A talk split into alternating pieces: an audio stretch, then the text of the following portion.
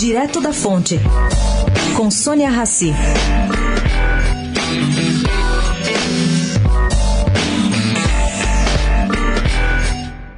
Antes do almoço que Sérgio Moro terá amanhã no Instituto de Advogados em São Paulo, ele vai conversar com um grupo seleto disposto a montar um diagnóstico sobre esse projeto anticorrupção e antiviolência que ele apresentou na segunda-feira. Bom, o PL altera 14 leis incluídas no Código Penal, Código de Processo Penal, Lei de Crimes Hediondos e também criminaliza Caixa 2, estabelecendo prisão após segunda instância, entre outras. A depender do criminalista Antônio Carlos Maria de Oliveira, as críticas serão contundentes.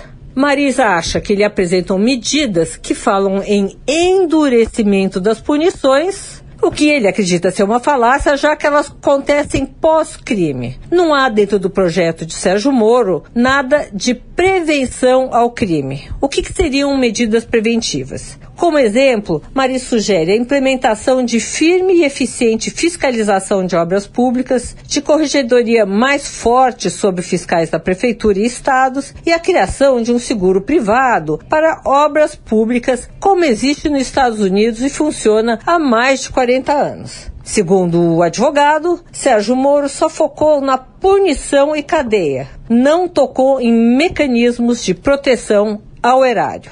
Sônia Raci, direto da fonte para a Rádio Eldorado.